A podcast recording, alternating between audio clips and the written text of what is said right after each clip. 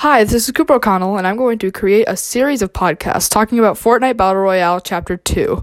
For this episode, I will be talking about the huge, obvious map changes and its unique gimmicks.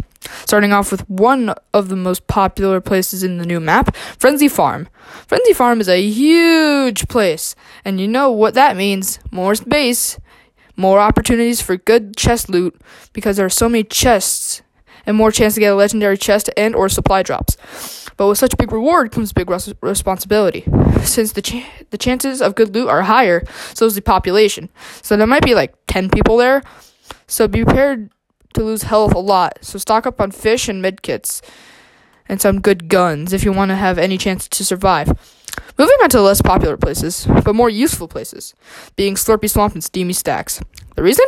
Slurpy Swamp has the Slurp Rivers, which can raise your health and shield to max in under a minute, and is an unlimited flow of slurp. And there are little pipe exits that you can stand under to make the process go a little faster. Moving on to Steamy Stacks, in my opinion, I think it's the best place to land because there's decent loot, hardly anybody else.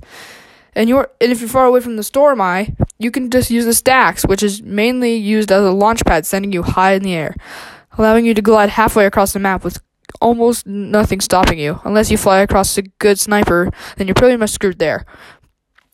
But most of the time, it's it's efficient.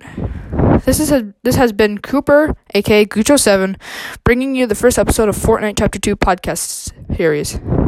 Tune in next time as I cover the new items and what they do. Thanks for listening.